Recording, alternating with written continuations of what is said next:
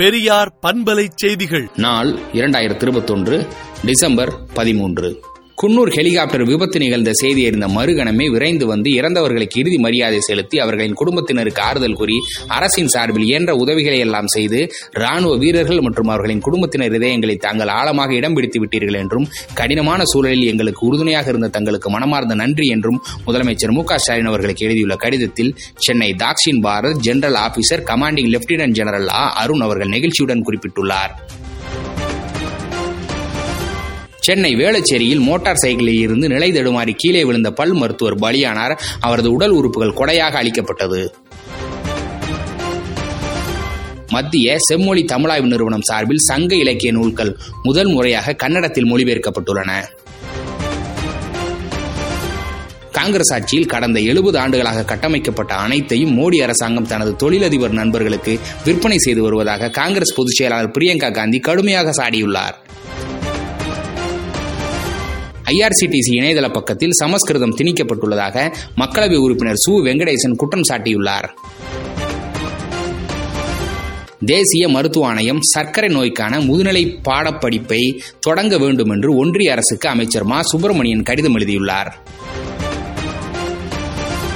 கத்திப்பாரா நகர்ப்புற சதுக்கத்தை விரைவில் பொதுமக்கள் பயன்பாட்டிற்காக முதலமைச்சர் மு. ஸ்டாலின் திறந்து வைக்க உள்ளார்.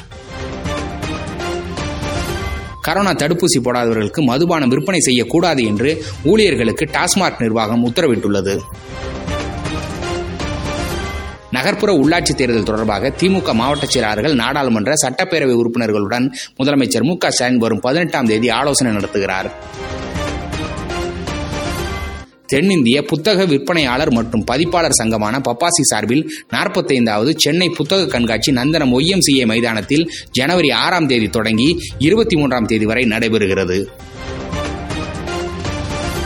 சீனாவில் இதுவரை கரோனா பாதித்தவர்கள் எண்ணிக்கை தொண்ணூத்தி ஒன்பதாயிரத்து ஐநூற்றி பதினேழாக உயர்ந்துள்ளது. மனித உரிமை மீறல்களில் ஈடுபட்டதற்காக இலங்கை ராணுவ அதிகாரிகள் இரண்டு பேருக்கு அமெரிக்கா தடை விதித்துள்ளது. டெல்டா வைரஸை விட ஓமைக்ரான் வைரஸ் லேசான அறிகுறியை கொண்டிருக்கிறது. பதினான்கு நாளில் வீட்டிலேயே குணமடைந்து விடலாம் என்று தென்னாப்பிரிக்கா மருத்துவர்கள் தெரிவித்துள்ளனர். ஆப்கானிஸ்தானில் பெண் கல்வியின் பாதுகாப்பு மற்றும் கல்வியை உறுதி செய்வதற்கான நடவடிக்கைகளை மேற்கொள்ள வேண்டும் என்று மலாலா வலியுறுத்தியுள்ளார். அமெரிக்காவில் இதுவரை ஐந்து புள்ளி ஒன்று கோடி பேர் மூன்றாவது டோஸ் பூஸ்டர் தடுப்பூசியை செலுத்திக் கொண்டுள்ளதாக தகவல் தெரிவிக்கப்பட்டுள்ளது.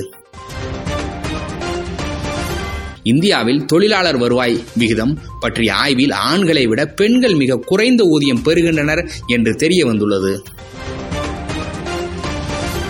ஐஏஎஸ் அதிகாரிகள் தங்களின் அசையும் அசையா சொத்துக்களின் விவரங்களை வரும் ஜனவரி முப்பத்தி ஐந்துக்குள் தாக்கல் செய்ய வேண்டும் என்று தலைமைச் செயலாளர் வே இறையன்பு அறிவுறுத்தியுள்ளார்.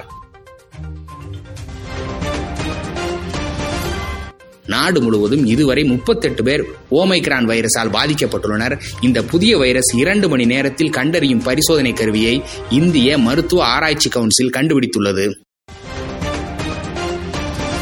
வரும் பதினாறாம் தேதி வரை தமிழகம் மற்றும் புதுச்சேரியில் லேசானது முதல் மிதமானது வரை மழை பெய்யலாம் என வானிலை ஆய்வு மையம் தெரிவித்துள்ளது.